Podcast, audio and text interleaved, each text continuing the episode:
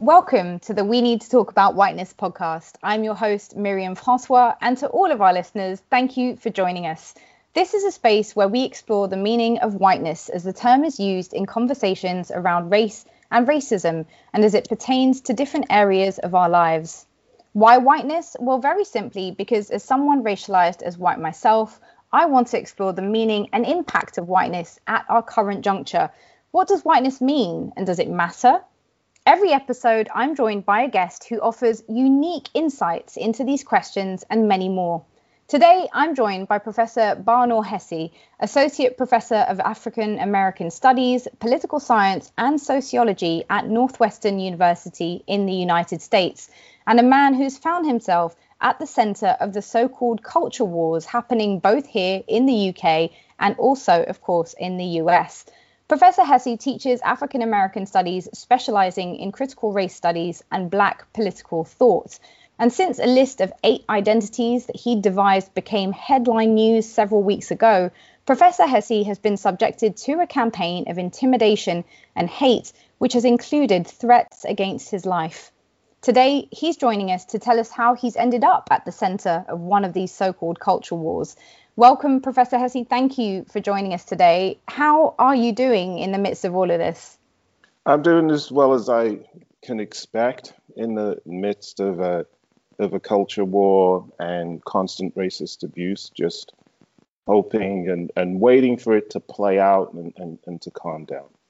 So, for people who don't know um, exactly how this is all unfolded, um, would you mind telling us in your own words um, how this has all come about. How have you ended up having to speak to the FBI about your safety and security? Well, it's a very interesting origin story uh, against that is the background for what has become known as the eight white identities. Uh, several years ago, in 2013, uh, in a class that I was teaching that examined the interconnections between uh, race and whiteness. In the in the very last uh, sort of class of the course, I gave a lecture that I called the Eight White Identities because I really wanted to convey the idea that when we're talking about white identity, it's not simply a monolith in which there's only one way in which people can identify as white.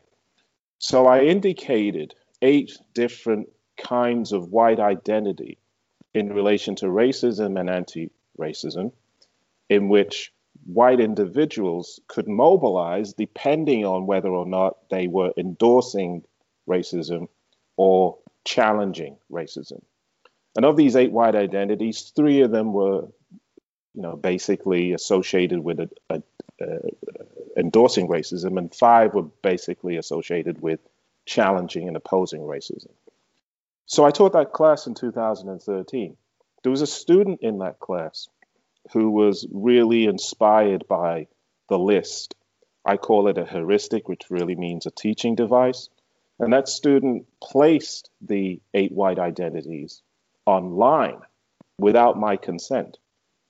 And the ah. first time, I'm, sorry. No, sorry. I was saying yes. That's that's uh, that's unfortunate. So it it started from a good place. It started from a good intention, from the sounds of it. Well, it started from a good intention, but I'd never intended for it to be online. So yes. basically, since 2013, it's been circulating online. I've been getting lots of comments, lots of emails from people in the UK, across the US, in Australia, in Canada, commending me on it and talking about it and saying how useful it is until this year in February, a school in New York picked up the eight white identities. The principal of the school sent it to the parents of the school children, and all hell broke loose in right wing media and conservative social media. And since then, I became the focus of the attack. I never intended for this to go online, and certainly not in the form of a student's lecture notes, but there you go, and, and this is where we are. And this is how you ended up being a subject of conversation on the Bill Maher show and Fox News and um, and the kind of snowball effect that has come from there. Um, if we can just take a, a step back, um, I'd be really interested to hear about the the heuristic and how that came about. Um, how how did you devise the heuristic? Well, it was a it was a matter of looking at the kinds of you know research, analysis, writing that's been done on whiteness in critical race studies and whiteness studies over the last 30 years. And you began to see that, you know, there were some categories that were already in place, like the category of white supremacy was in place as an identity, white privilege, the category of white traitor which is all about breaking ranks with white people who don't want to talk about racism, or and the category of white abolitionism, which was going right back to the days of slavery abolitionists, you know, those identities that wanted to dismantle, uh, you know, white supremacy. So all I did was to add to those categories other things that were in the literature. You know, I spoke of white voyeurism. This is the identity of that white people adopt when they're intensely uh, interested in the black experience in a culturally pleasurable way, but not in a politically challenging way against racism. And then there were other categories like white uh, benefit and white confessional. All of these things can be seen very easily on the internet. So I was simply bringing together in one place much of the discussion in the existing academic literature. And, and what were you hoping that students would do with the list? Well, I think it would enable them to recognize that when we say things like white identity, there are nuances here and there are different kinds of orientation. And you can see historically how, at different times and in different ways, uh, white identity can be mobilized uh, against racism and in support of racism. So you begin to see the kinds of complexities that make up a white experience in relation to racism and anti-racism. And and out of interest, so the students that were taking this class was this a, a critical race um, studies class? Um, yes, it, yes, it, it was. It was the name of the class was called Unsettling Whiteness. So it's basically, you know, how do you get to recognize something called whiteness? You know, how do you get to recognize, for example, if you go to see ten movies in succession, and those movies only feature white people, how do you get to recognize that that's been constructed as normal and as something that excludes race when really, if you can get simply and only white people on the screen, that's involving a lot of racial exclusions. Mm. And and I'm wondering, um, by the sounds of it, the reception um, of this particular heuristic in class wasn't particularly controversial from from what you have mentioned so far. How, I mean, how was it received by the students at the time? Well, it was received as empowering, just in the same way as it was received as empowering online since 2013. You know, I've yeah. had, you know, lawyers, I've had artists, community organizers in different countries all using it in their teaching and their training and thanking me for the insights and the empowering understandings that they can develop from those insights. So, do you think there's something different about the climate right now, which means that it was received differently, or do you think it's been seized upon opportunistically, or how do you interpret what's happened?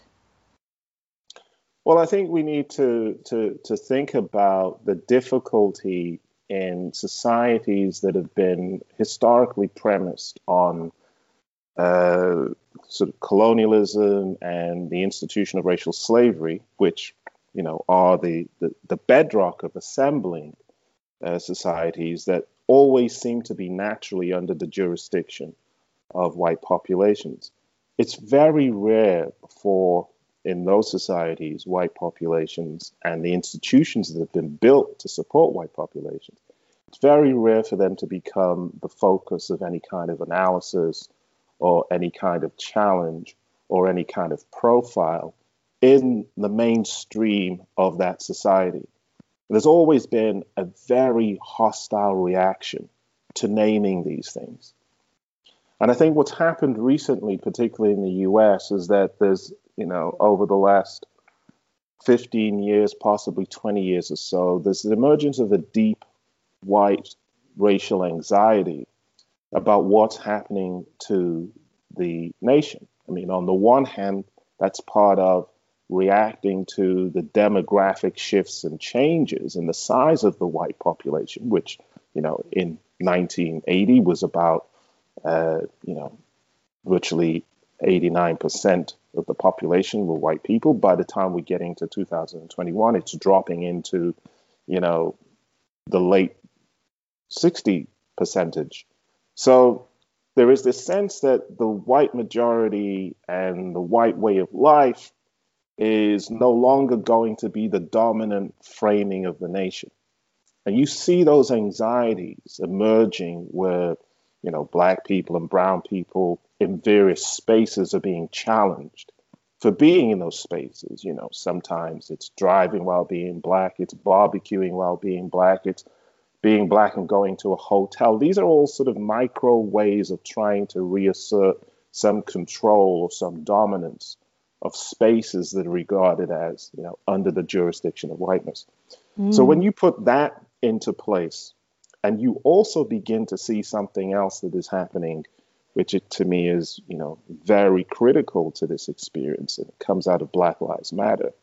You see a split beginning to take place in the white population and the white constituency. It's no longer the case that a white community can be mobilized as one monolithic force to uphold a, a kind of you know set of racist institutions. What you're finding is a split among whiteness that those who want to reassert white dominance and white authority can no longer count on all of that white constituency to support that. So when you look at Black Lives Matter, for example, which is very contested in the US and very contested in the UK, you see an unprecedented number of white people participating in Black Lives Matter, such that you can get in places like Oregon, which is the whitest state in the US, Black Lives Matter protests being mobilized in predominantly white communities. So when you take together the demographic decline in the white population that's being anticipated. And the split in white identifications between those who want to move in an anti racist direction and those who want to stay in some kind of racist dominated uh, white control direction, that is the source of a profound white anxiety. Mm, and, and I guess, I mean, I want to um, try and understand the uh, the the relationship between those. I mean, you've obviously listed eight. Um, uh, I guess could you call them archetypal identities?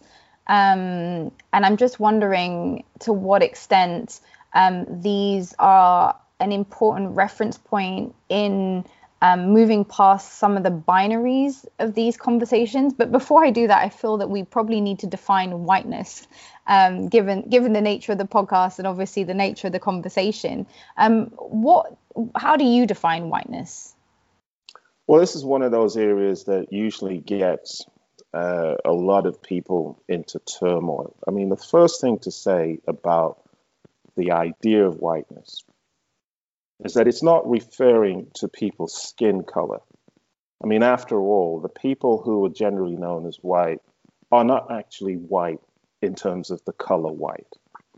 What it's actually referring to is the way in which, over the last 300 years, the people who came to call themselves white, you know, European Christians coming into the Americas and establishing new societies, set up institutions and relationships economically and culturally, which they defined as based on white domination.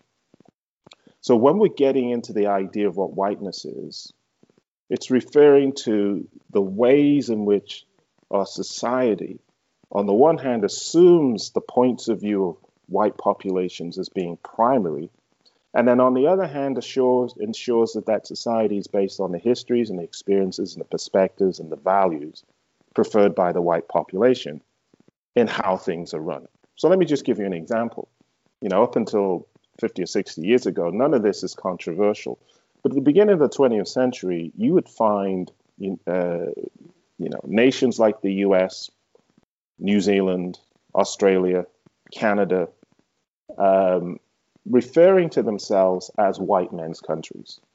This was mm-hmm. uncontroversial. It was just understood as how things were. But what did that mean specifically? Well, it meant that in opposition to a lot of emergent immigration, particularly coming from Asia, this was the idea mobilized from political elites to trade unions that democracy was a political form that represented and could only represent white interests. It could not be multiracial. Democracy could only be white. So you see, those ideas were deeply embedded into our Western way of life. It's just that in the last 50 or 60 years, nobody speaks explicitly in those terms. That the practices and the institutions and the ways of living that govern our lives still represent that historical legacy.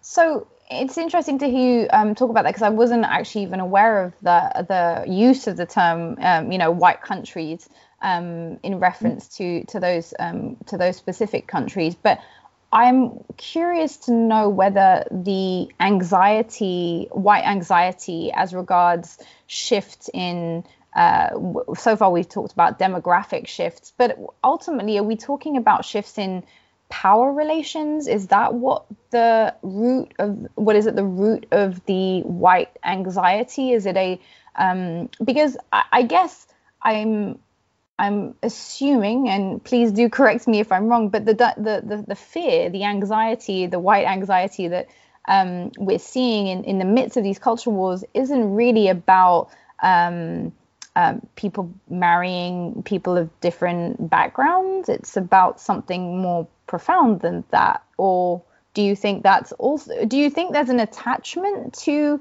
a sort of almost Aryan sense of racial purity?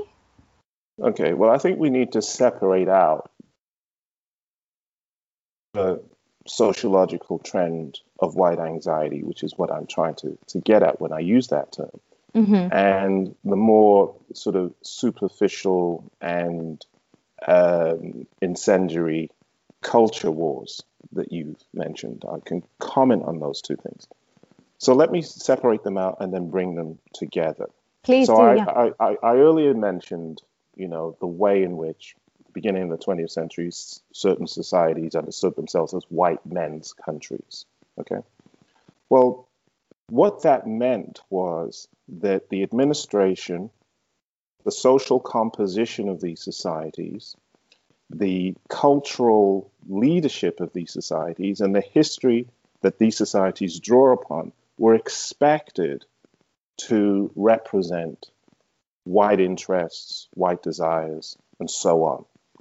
And mm-hmm. you see that a lot of that representation in a lot of movies that are made throughout the 20th century, right to the 1960s.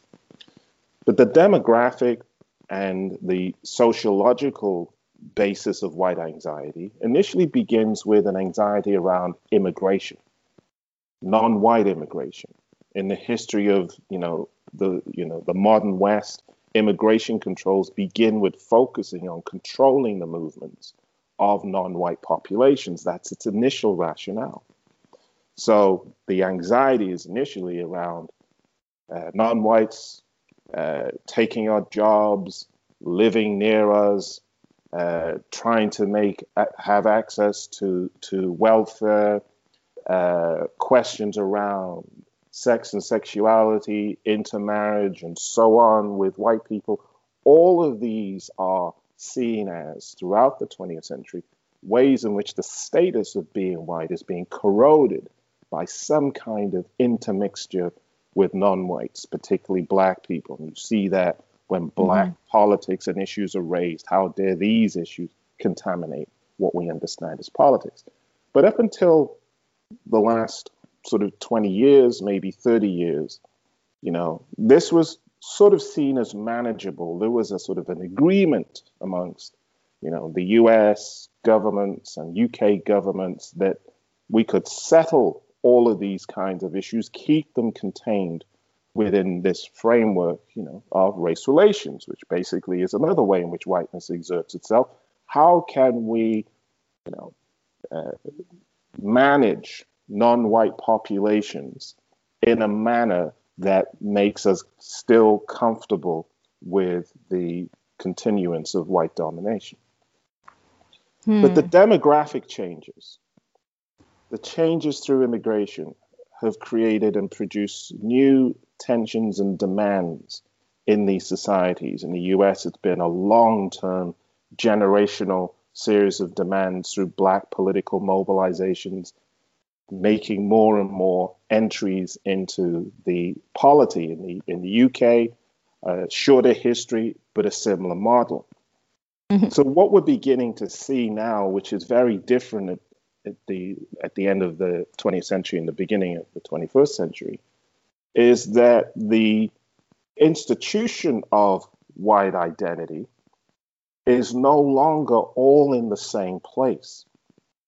So if you look at, there's a split in white identity. So if you look at this idea of white genocide, for example, that's currently being mobilized by white nationalists in Europe. Yes, and in, in Europe. US, yeah, this, in Europe, it's this, yeah, big trend. Yeah.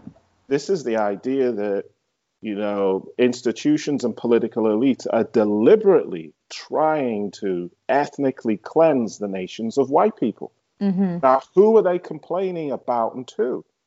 Well, they're complaining to other white people. These elites that they charge with white genocide are white elites.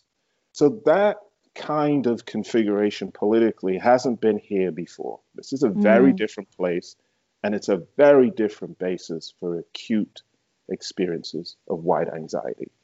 Oh, well, I'm going to have to bring in, forgive me for the listeners who are bored of the topic, but Harry and Meghan on this occasion, because I'm just wondering whether um, what you described can be applied to some of the reactions that we have heard, allegations at this stage, um, uh, of um, anxieties within the palace um, over demographic changes to the makeup of the royal family um, and what you make of those anxieties. Is it the case, do you think, that, um, and this is this is my intuitive sense that that fully accepting, you know, the the, the Duchess and, and her child would invoke um, a and it would imply the equality of all members of the family, and with that implication of equality, that would imply an extension of that equality to all peoples, um, but that the royal family relies on a hierarchy of human value, both in a class and a racial sense, particularly in the Commonwealth. Um, and so, yes, can you can you bring us some light into this issue? I mean, what's your take on on the whole Harry and Meghan versus the palace debate? Well, uh, not having anticipated we would take this detour yes, into I didn't. Sitcom land of Harry and Meghan, yes. which I, am looking forward to on Netflix when it comes out. Um, yes, no doubt. Well, you know, the thing about the monarchy and race is it takes us back to these these questions of anxiety that that I pointed out because if one wanted to say what is the last bastion of the dominance of white institutions and the dominance of white authority in the organization of a nation around the point of view of its white citizens in the primary instance. Well, the last bastion is whiteness being able to occupy the ground of what is universal and what is normal mm-hmm. without that being seen to be in question by the history of whiteness in the past. Mm. So, what do I mean by mm. that?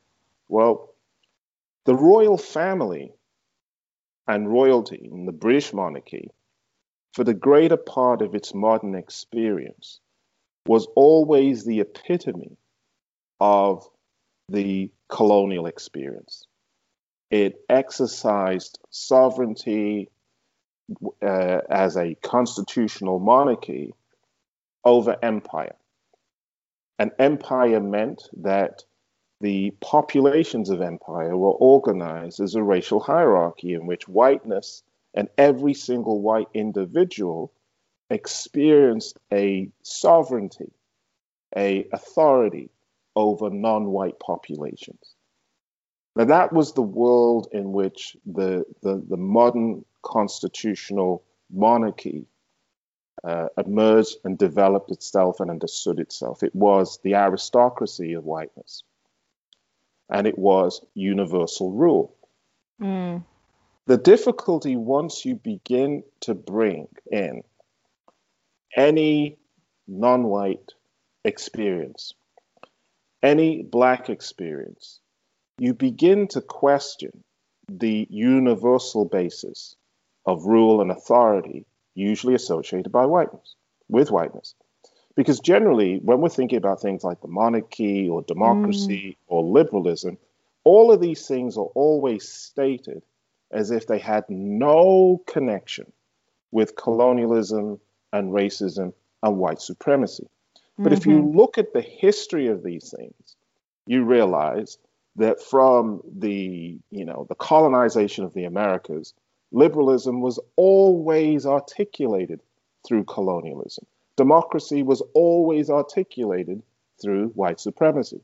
The monarchy was always articulated through both.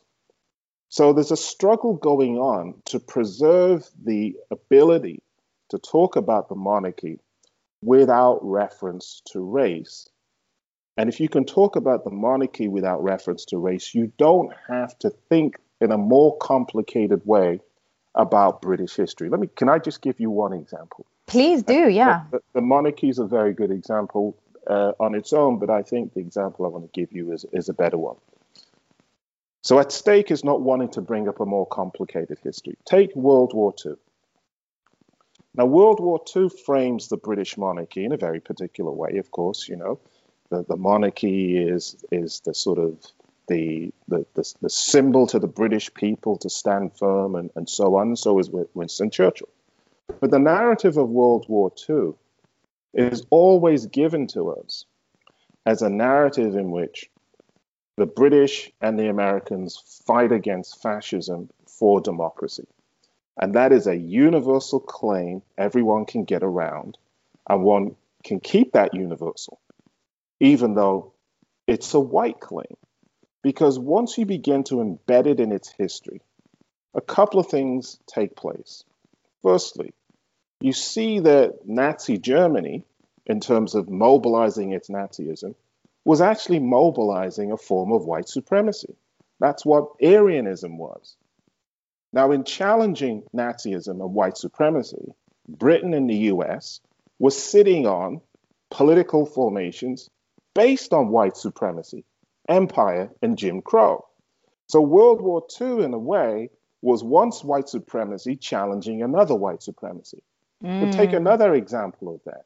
Every movie we've ever seen about World War II features white American soldiers, white British soldiers, as if it was simply two nations and you know, and, and the rest of the allies, European Western nations, going to war.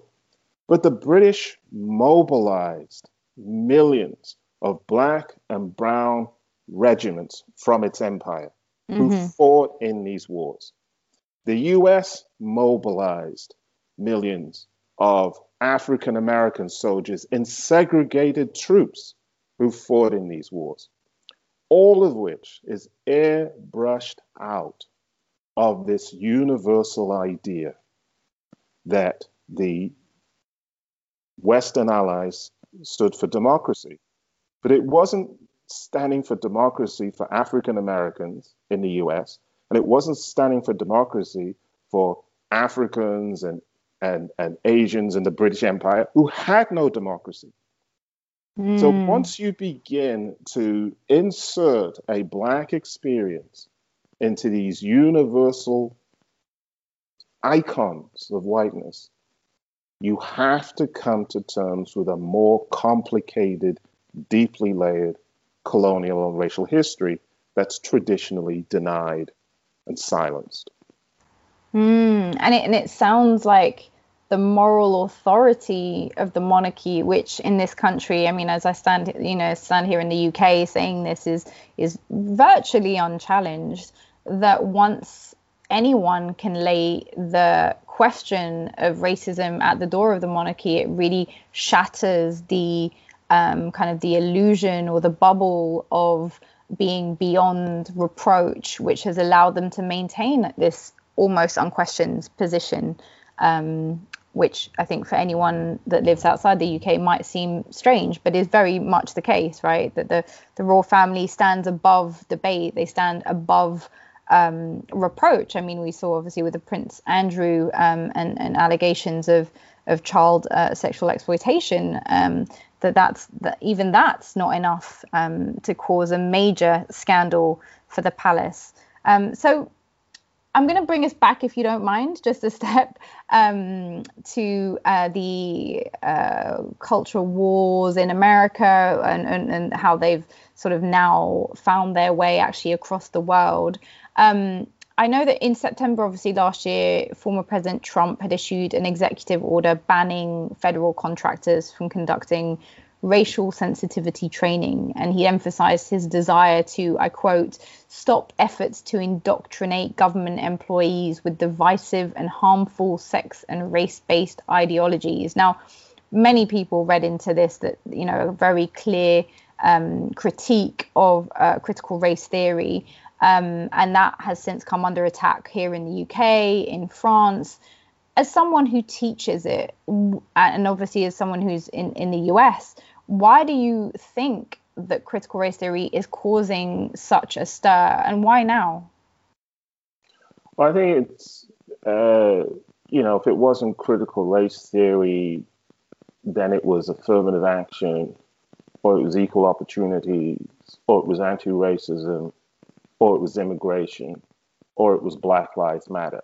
So, all of these things that I've just mentioned are symptomatic of what happens when a diverse and multicultural society, which is developing in the context of a continuing structural racism and white supremacy, begins to experience itself uh, facing demands from populations that simply won't assimilate to diversity without tackling structural racism.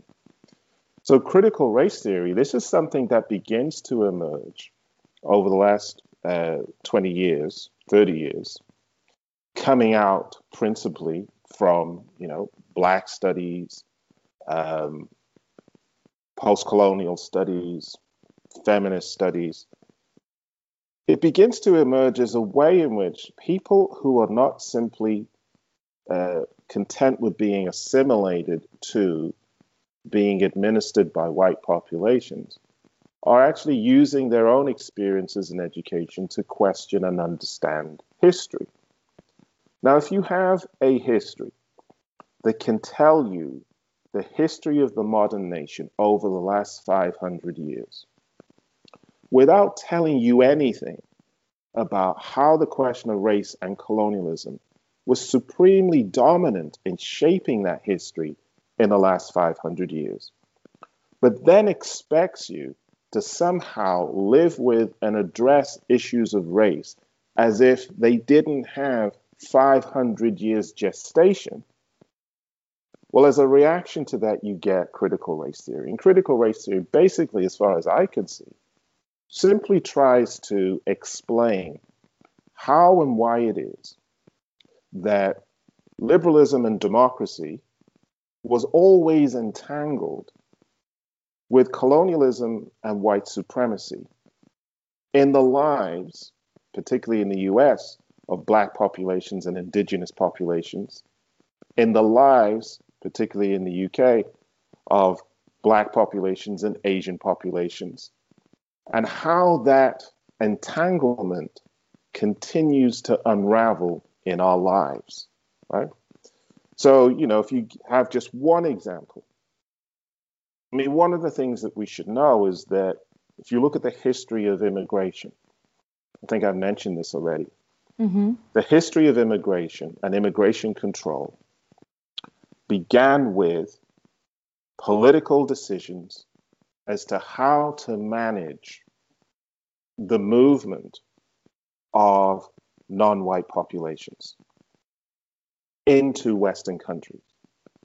And Western countries had had a lot of control over the last 300 years of actually deciding how and when they would move populations from country to country. Slavery was a good example of Europeans moving Africans into the Americas.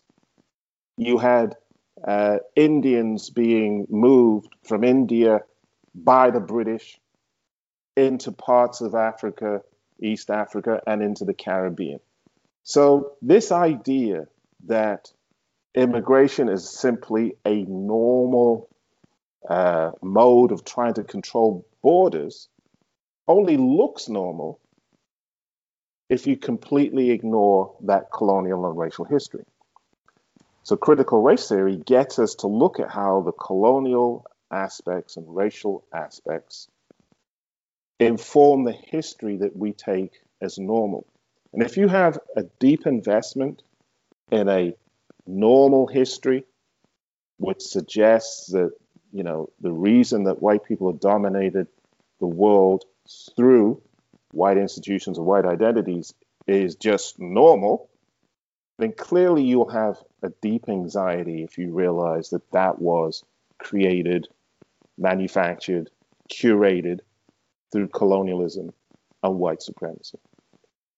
Do you think that some of that anxiety is what has fueled support for Trump? Was it that anxiety that that led to the riots on Capitol Hill, um, or, or what else do you see at play there?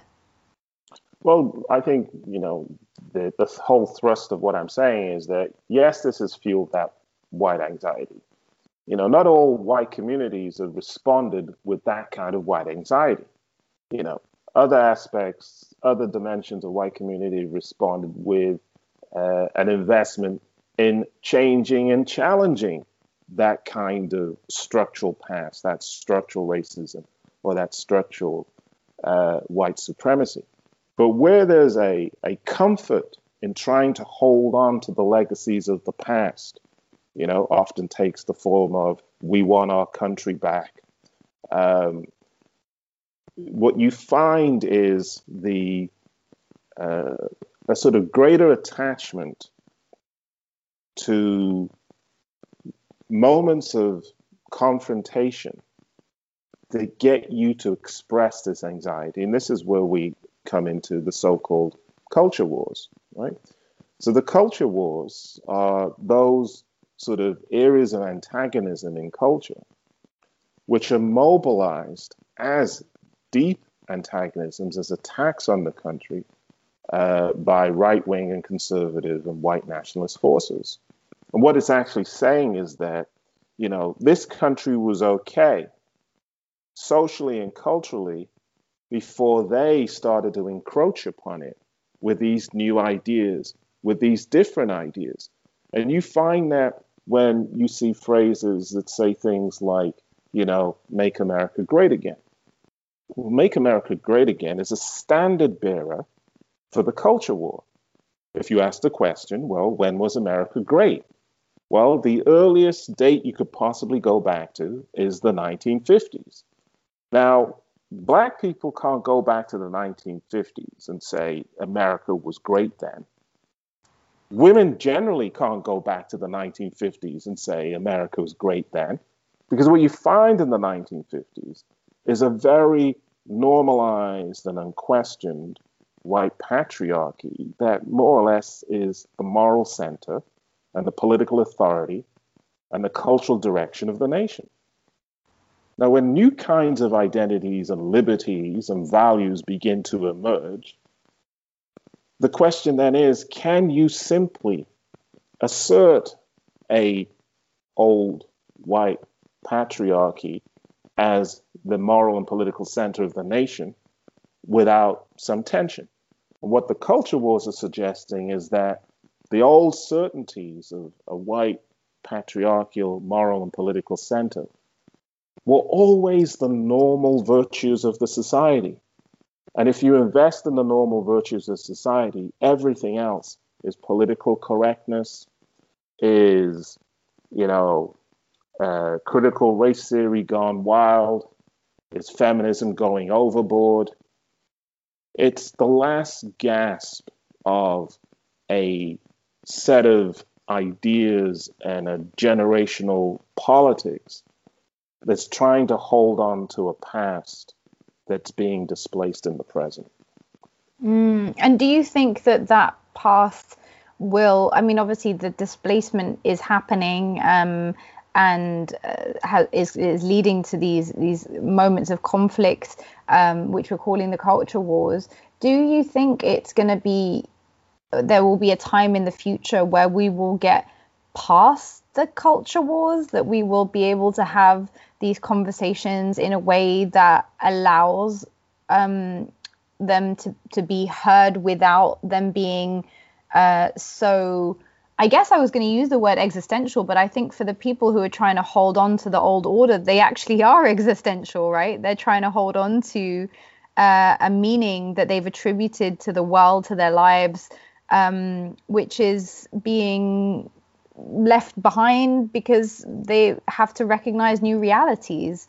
Um, can we move past culture wars, or do you think they will be a defining point? I mean, some people are, are sort of saying that this could move towards serious conflict in the future. How do you see it panning out? Well, I, I don't have that kind of uh, long sight uh, about the future. You know, one can get past anything. Everything is something that we can get past. As to what that looks like, I don't know. But I should say, you know, I don't think we should give too much credibility to the idea of the culture wars because this is really an ideological description that uh, right wing conservative white nationalist forces uh, project onto our experience as if there is a deeply seated culture war going on. Generally, there isn't. Generally, what we're finding is that it's a rallying cry around which to mobilize people affectively and emotionally for other kinds of struggles you know. So if you take something like critical race theory and you say that that is the site of a culture war, one of the racist hate mail uh, uh, emails that I got, um, I actually had some correspondence with this person, and I asked him, oh, wow. "Why am I getting so much hostility?" Mm. And this person replied and said to me, "Well, um, a lot of us feel that the uh, ideas of critical race theory are like Jim Crow laws for white people. Mm. Now, think about that. Critical race theory is like Jim Crow laws for race for white people. Jim Crow, if we know anything about it, mm. uh, ensured that uh, black populations and white populations in the South uh, were separate and unequal. Unequal yeah. in terms of resources for housing, resources for education.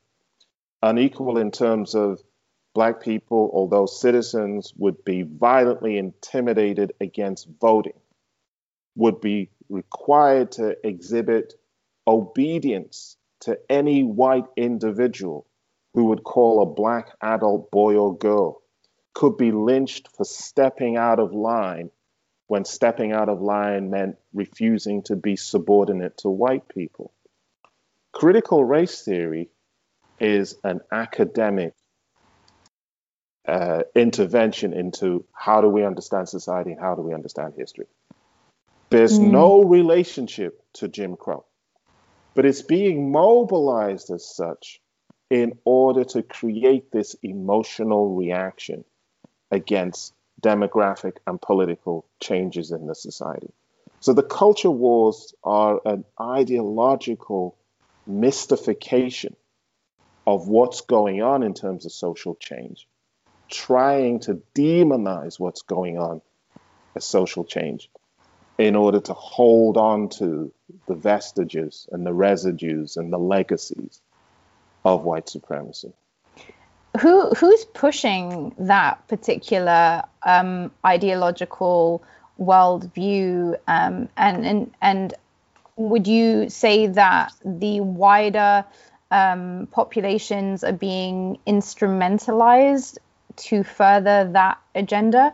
Because for someone to say to you that they think critical race theory is like Jim Crow suggests that they are um, experiencing fear because Jim Crow is a terrifying um, prospect for um, any. I mean, I mean, the the fact that it even happened is is a terrifying reminder of how badly humans can treat one another. So it's, it's in that sense, is is is fear being instrumentalized in this conversation? Well, fear has always been instrumentalized uh, in relation to black populations and brown populations. You know, during the era of slavery, fear was instrumentalized into the administrators of slavery in Brazil, in you know the United States, in Jamaica, that the black population was savage, could uh, emerge warlike and unruly at any moment. Right. So the idea that a presence of non-whiteness under our control, under our administration, was not always going to be a comfortable experience, was always administered as a law and order experience. In order to keep them in place, you had to create this idea of fear. What will happen to us as white citizens, as white colonial administrators, as white slave masters, if these people ever uh, manage to escape our control? So the relationship between uh, race, black populations, brown populations, and the control of Western nation states, white trade unionists, white political elites, and the fear of the other has a long, seamless history. So, mm-hmm. in different situations, the object of fear and the representation of the fear will shift and it will change. But what that fear is telling you is something about an anxiety to do with the subversion of white authority over these populations. There's an assumption, always been an assumption, that non white populations ought to be governed by the ideas of white populations. And when that begins to be questioned, part of the fear that results is a questioning of whether these populations are going to do to us what we did to them. That's mm. where you get this reach for this spurious idea of a Jim Crow law applied to white populations. What would you define as the function of racism? Well, I wouldn't describe uh, racism as having a function. Okay. I would say racism has a constitution. So often when we try to understand things, we have to understand how and why things emerged in the way that they did and became a part of people's normal existence. With some people understanding some of what's going on, other people not interested, and, and other people half understanding and half not interested, right? So, what we find is that very clearly, when I say it has a constitution, that when European nations begin to colonize the world and begin to invest in the resources of other parts of the world, you know, minerals, land, people as, you know, items of their control and items of their exploitation, then the societies that begin to be set up through empires in the Americas, then empires across the world later on, are constituted, which is to say, only possible if non white populations become the populations that serve the white rulers, the white governing class, and so on. And that constitution, that unwritten, if you like, constitution of colonial control and racial exploitation simply becomes the way things are. And the way things are is unchallenged. Some of it emerges through being planned, some of it emerges through accident, through new forms of creativity, but it emerges as the way things are. The colonial domination of the world, you know, at the beginning of the 20th century, by white populations was the way things are. Right? Mm, mm. And so, what we have to understand is how it becomes normalized as the way things are, and what that serves in terms of people's motivations, their identifications, and so on. You know, if I was going to use the way, the word function, I would say racism serves the function of keeping things the way that they are. Mm. Yeah, I, I, was thinking of the um, the Toni Morrison quote, right? The um, the function of racism is distraction, um, which is something I've, I've, thought a lot about. Um, but I was also thinking about the ways in which, um, you know, some scholars that I've uh, read have talked about um, racism essentially operating like a sort of lubricant for um, the development of capitalism and capitalism being an inherently unequal uh, economic system that it required an ideological uh, tool or an I, am going to use the word lubricant an ideological lubricant to justify it. Um, it, it, so would that be different to how you would think of it well slightly different i mean yeah. you know um, it's whether or not you want to see racism uh, solely or exclusively as a series of ideas and ide- ideologies that have to be brought in to do something to people's material realities. I tend to see what mm-hmm. we call racism as actually uh, constituting or making palpable or explicit those material realities. So, you know, if you take yeah. something like capitalism and slavery, if yeah. we're in the 17th century, uh, nobody in Britain, France, uh, the Netherlands, uh, Spain, Portugal has to justify slavery to anybody. By that time in the 17th, 18th century, you have, you know, the categorizations of Negroes and Indians being, you know, uh, manufactured Mm. We we have in effect what you would call, you know, racism and slavery and colonial settler society. Nobody has to justify that to anybody. Power does not need to justify itself, right? Mm, okay. So you then have to ask the question, well, why does justification come in?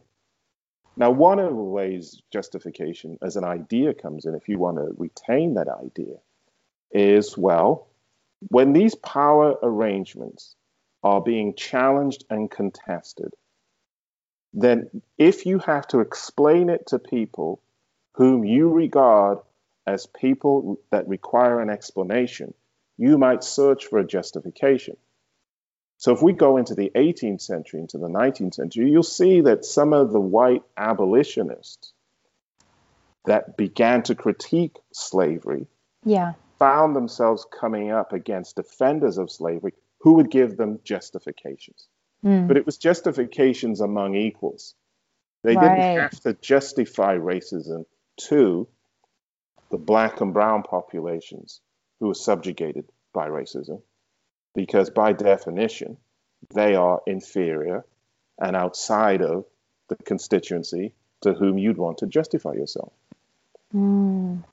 Thank you for clarifying that. That's that's a really helpful uh, way of thinking of, it. Uh, that's de- definitely for me a, a, new, a, new, way of thinking about it. Um, I, I want to bring us back to the modern time before we kind of wrap up, which is the the George Floyd trial is just getting underway in America this week. Um, for many people, this will be regarded as a historic trial. Um, do you believe that it will bring about meaningful change? Um, and what what are your hopes um, of what will emerge from this? Well, I don't think any single uh, legal trial um, brings about meaningful change. I think you know meaningful change happens through social change and social transformation, which involves a number of different legal, cultural, political dimensions beginning to mesh and to be um, beginning to you know you know create the kinds of confrontations that can no longer be avoided on you know the big issues of the day. So what my hope is, my hope would be that justice would be done and be seen to be done, and the murderer of George Floyd would be uh, convicted and found guilty, and so on. What my fear is, is that that may not necessarily happen. It's never been the case that justice has been done when mm. black people have been killed by the police. And even if justice is done in this particular case, it's a kind of pyrrhic justice insofar as the conditions that create the possibilities of black people continually being killed by the police, let down by the police, over policed by the police, those conditions are still in place. Mm. So nothing can bring back George Floyd. That is a, a, a stain, if you like, on the American polity that can never be erased. Nothing can bring back Breonna Taylor. That's another stain that can never be erased. Yeah. These particular sort of instances of a legal spectacle of justice are not about political transformation. They're about momentary possibilities of giving some relief to some individuals, but it's never the end of the story. Okay. Well, thank you um, for giving us uh, your perspective on that. Um, I usually end the episodes with a quick fire round um, in which I have um, just very short questions and um, brief ish answers on your part if you're able to. Um, what is the root of racism? The root of racism is the colonial creation of white supremacy in the modern world is there such a thing as a post racial world in your view? And is the universalist ideal ever achievable or desirable? There is a, well, the post racial ideal is a product of a white liberal imagination that wants to uh, live with diversity outside of addressing structural racism. And the idea of a universal, it seems to me, is always an ideal that's created by the people that construct the possibilities of a universal vision rather than philosophers who pontificate about it. Is uh, whiteness a useful conceptual tool in conversations on anti racism? Absolutely, because it describes, you know, the law and order of Western societies that work through race. And that tells us why some people are racially profiled, but not others. Some people are campaigning for racial equality, but not others. Some people campaign against racial injustice, but not others. So whiteness describes the regime that keeps those kinds of issues in place. Great. Thank you so much for uh, your time and for sharing your thoughts with us. Um, for people who would like to buy your books, who'd like to read more about your work, is there a particular place that you'd like to direct them to? Yeah, I think it's that interesting invention called the internet. Just Google me and uh, all will be revealed. Sure, no problem. Any booksellers of preference or um, just any any old? That's fine. I'm I'm on the internet, so um, you know. Whatever you can find.